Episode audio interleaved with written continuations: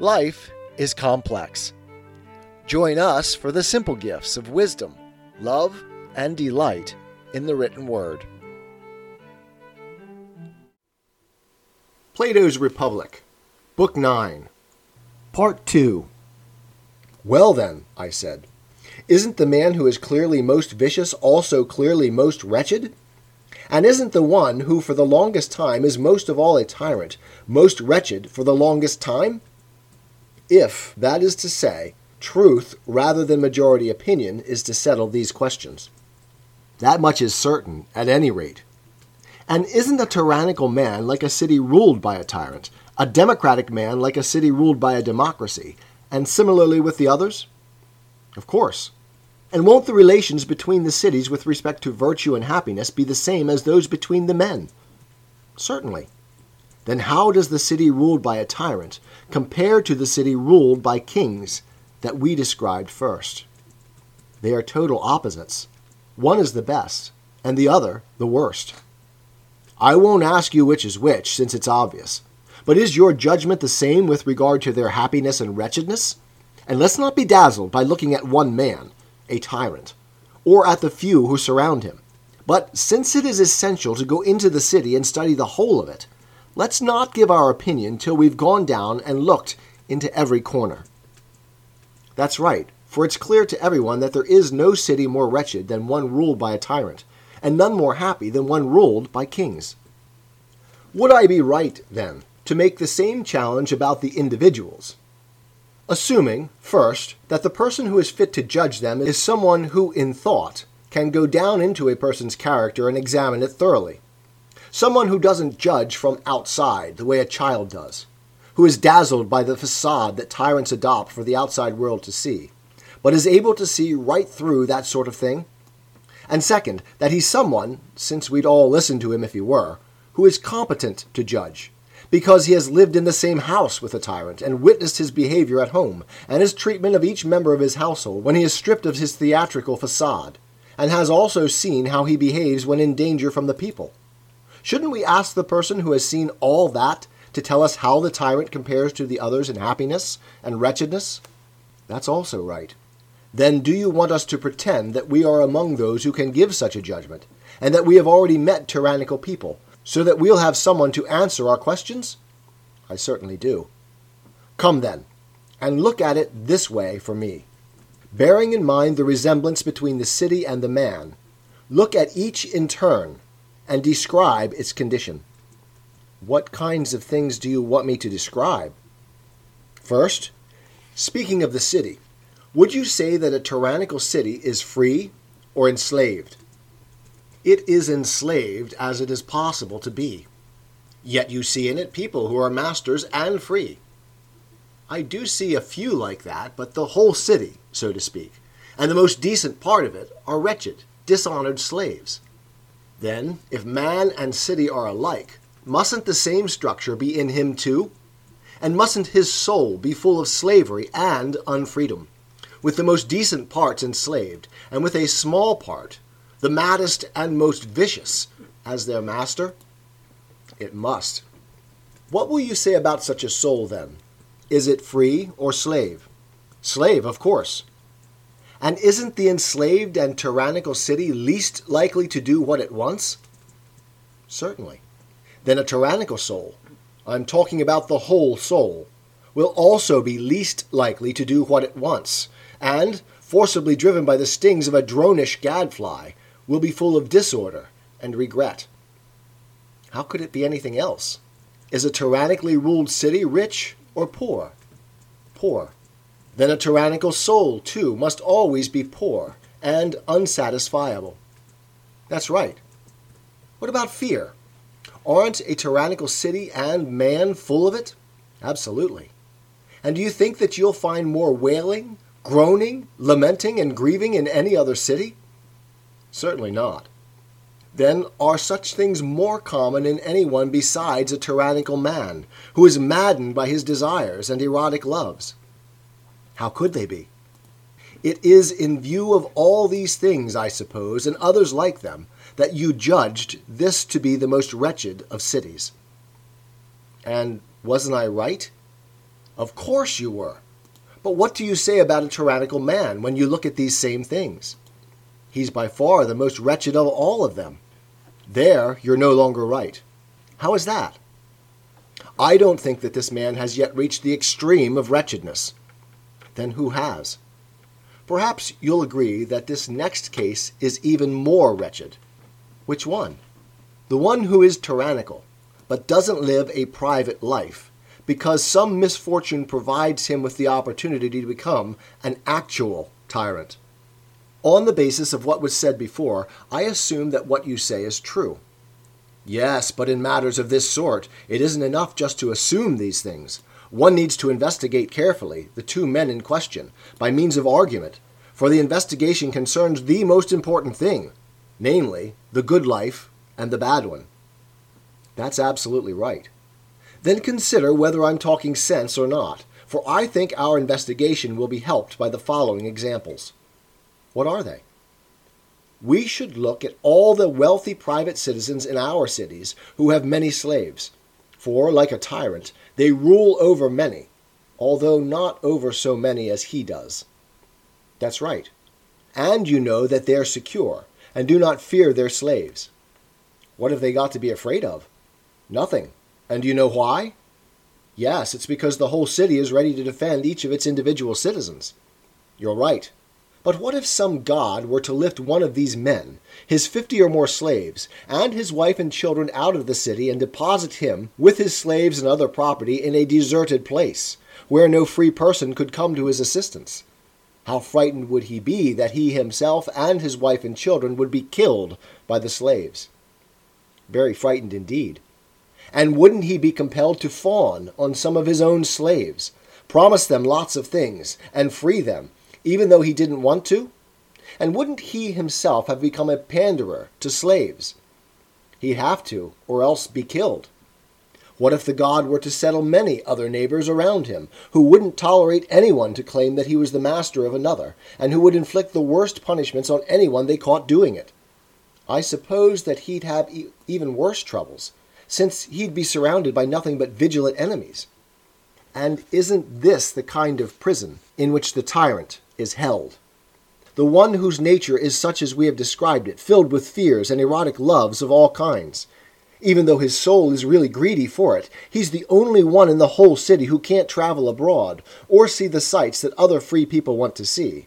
Instead, he lives like a woman, mostly confined to his own house, and envying any other citizen who happens to travel abroad and see something worthwhile. That's entirely so.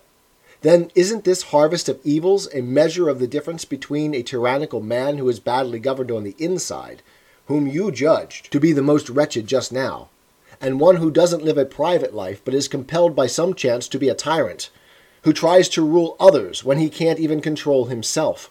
He's just like an exhausted body without any self control, which, instead of living privately, is compelled to compete and fight with other bodies all its life.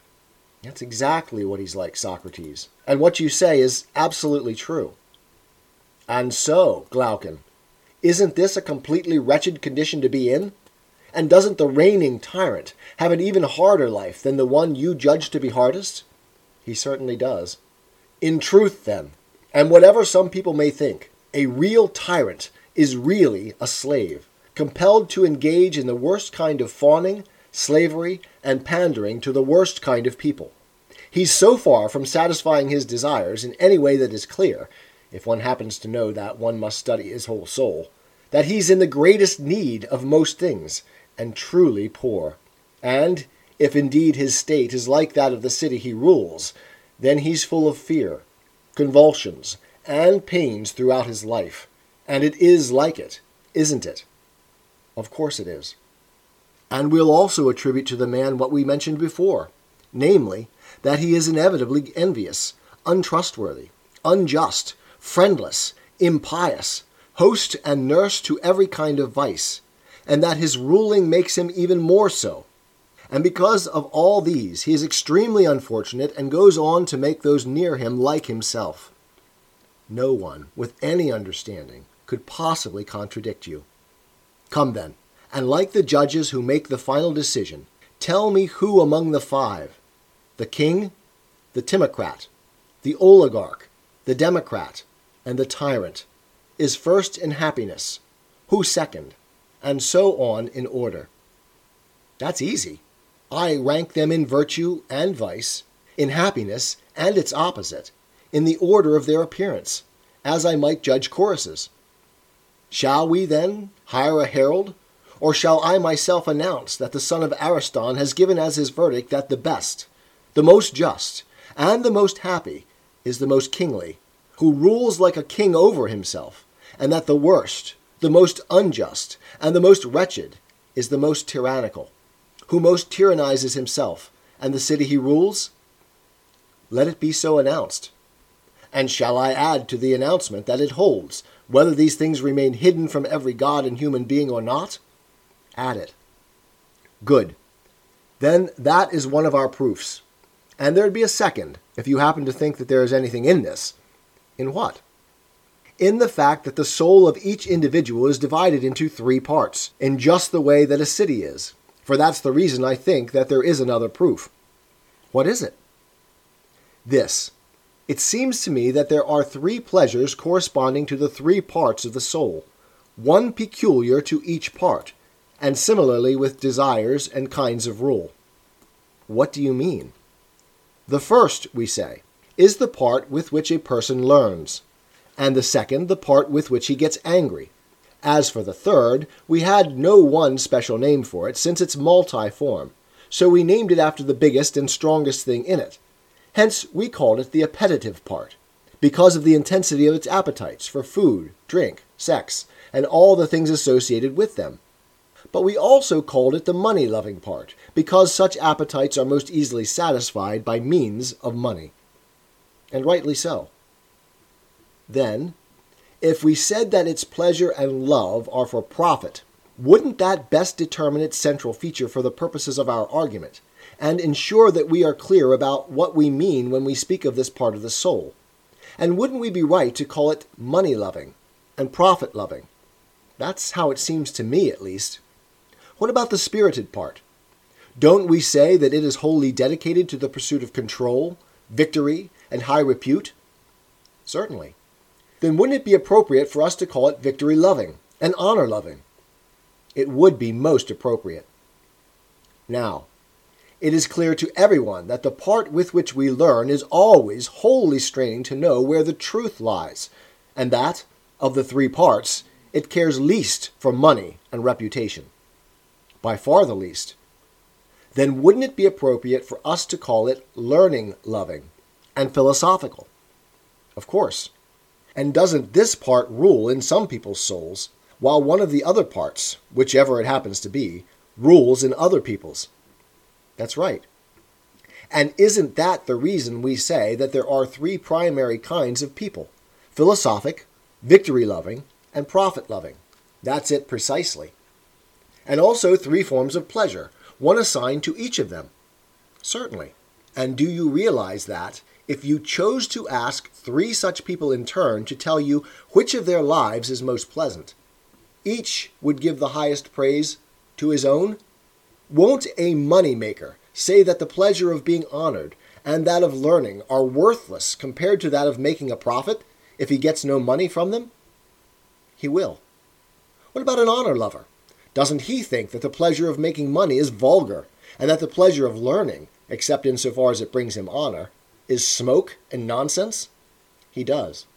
And as for a philosopher, what do you suppose he thinks the other pleasures are worth compared to that of knowing where the truth lies, and always being in some such pleasant condition while learning?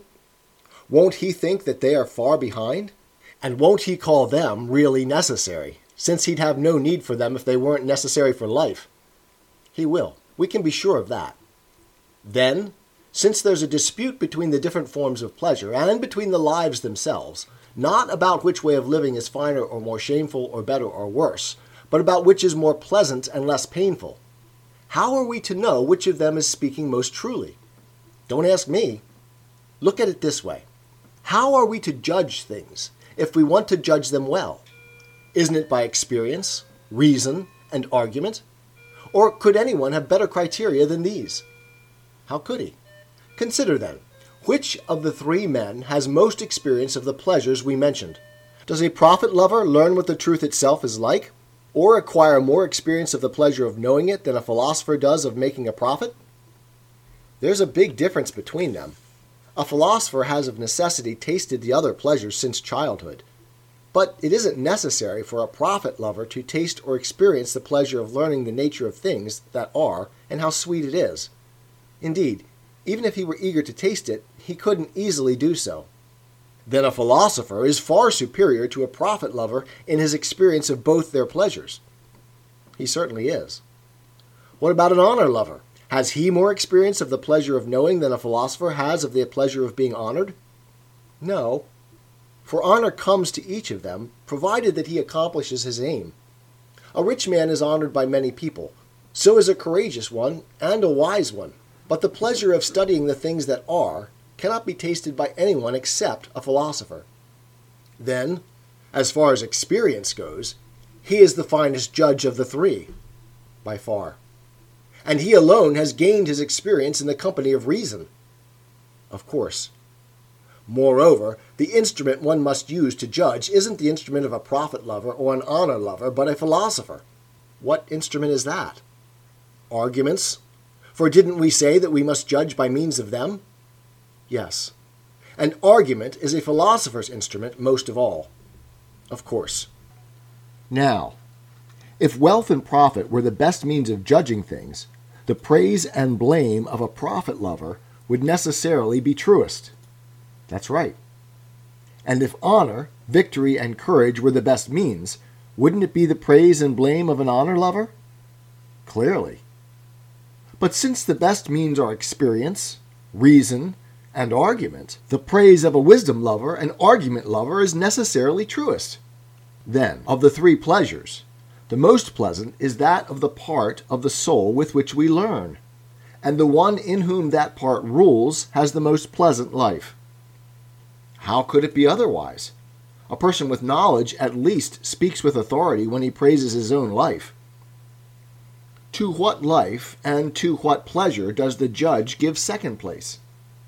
Clearly, he gives it to those of a warrior and honor lover, since they're closer to his own than those of a money maker.